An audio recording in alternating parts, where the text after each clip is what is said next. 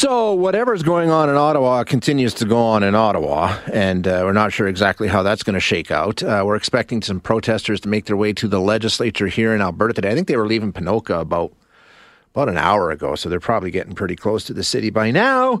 Uh, of course, we know there's the situation taking place down on uh, the border, the Coutts border, uh, and now we're hearing reports that there's also a situation uh, at the Ambassador Bridge, which connects Windsor with Detroit. Now, both of these crossings at Coutts and at Windsor were closed for a while overnight. No traffic was getting through. And from what I understand, they're both reopened now. But um, you close down the, those crossings, especially the one in Ontario, and the traffic, from what I'm understanding, even when it reopened, was backed up for several kilometers, like dozens of kilometers, because it is the busiest border crossing in North America.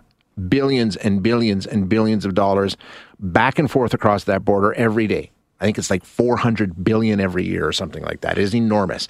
So joining us to tell us just what kind of implication this could have, we have um, Sylvain Charlebois joining us. He is the director of the Agri-Food Analytics Lab at Dalhousie University. Uh, Sylvain, thanks so much for joining us again. Appreciate your time. My my pleasure. Did you just say that the bridge is now reopened? Yeah, from what I'm seeing, there is uh, one lane has been reopened. Some traffic is starting oh, to get one through. lane each way. That's right. Yeah, Yeah, that's what so- I heard as well. Yeah, back and forth. But who knows how long that's going to last? Will it get shut down again? And as I said, uh, Doc, it's backed up for miles and miles and miles because because it was closed overnight.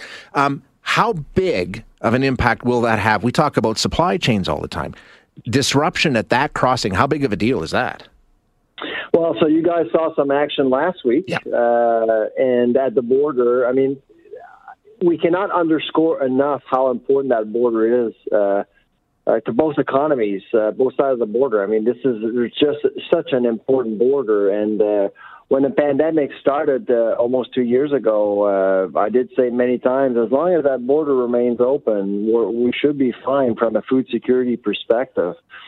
But the disruptions that we're seeing the last few weeks uh, uh, are are concerning. Uh, absolutely. I mean, with with the Alberta situation last week, I was thinking about you know livestock, uh, our cattle Yeah. uh, industry uh, being impacted because trades is not necessarily just about buying from the Americans. We're selling to them too, and, some of it is alive, and so you can damage. Uh, so I'm thinking about animal welfare. Yeah. I'm, I'm thinking about the quality of, of food. I'm thinking about waste as well.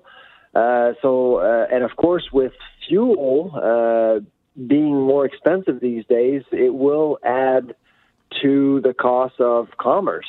In Ottawa, so the, the bridge itself represents about 25% of all the traffic we see between the two borders. 25%. That's the Windsor Bridge. Twenty five percent of all traffic in between the two countries Yeah. is that one bridge.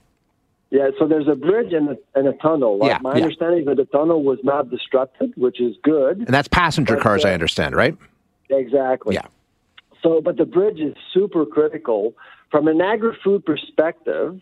Uh, so, in my field, that bridge uh, sees a lot of action. Uh, Eight to twelve billion dollars worth of agri-food products every year uh, goes over that bridge uh, back and forth. So, again, if you disrupt that bridge, it will impact uh, again uh, the lives of, of importers and exporters as well. Uh, the food industry will find a way. Yeah. Uh, so there's Sarnia, obviously. Uh, there, there are options, but no matter how you cut it, it will end up costing more. It will certainly put more pressure on food prices moving forward. I'm just wondering, like, okay, so they shut it down overnight, and now it's back open partially this morning, but being slowed down. Um, it doesn't have to be closed right down, Sylvain, right? I mean, any kind of disruption like this, like you say, there, you know, you're talking about produce, you're talking about live animals, things like that. It's not like time is on their side. A lot of this stuff is time sensitive. Absolutely, I'm sure. Uh, I'm sure your listeners have noticed that some some of the produce that you see in the grocery store uh, is not as fresh as it used to. That's because supply chains are much slower. Yeah. Uh, so it impacts quality, it impacts freshness, it impacts the cost. And again, uh, fuel is way more expensive than just a few months ago. So just actually seeing trucks idle is just costing more money. You can see the money being burned. yeah, literally. Especially when you're looking at the cold chain itself uh, with freshness and perishability. I mean, those those those things are really critical uh, to the food supply chain. Uh, yeah, uh, and of course we'll just have to watch and see. I mean, I imagine there. It seems the sad part of it is, Sylvain. I think the recognition is it's probably more impactful to do this than it is to have a bunch of trucks parked in downtown Ottawa. So we may see more of this. That's the sad part, really. I, I, I thought that we were uh, in a country where laws were upheld. My bad.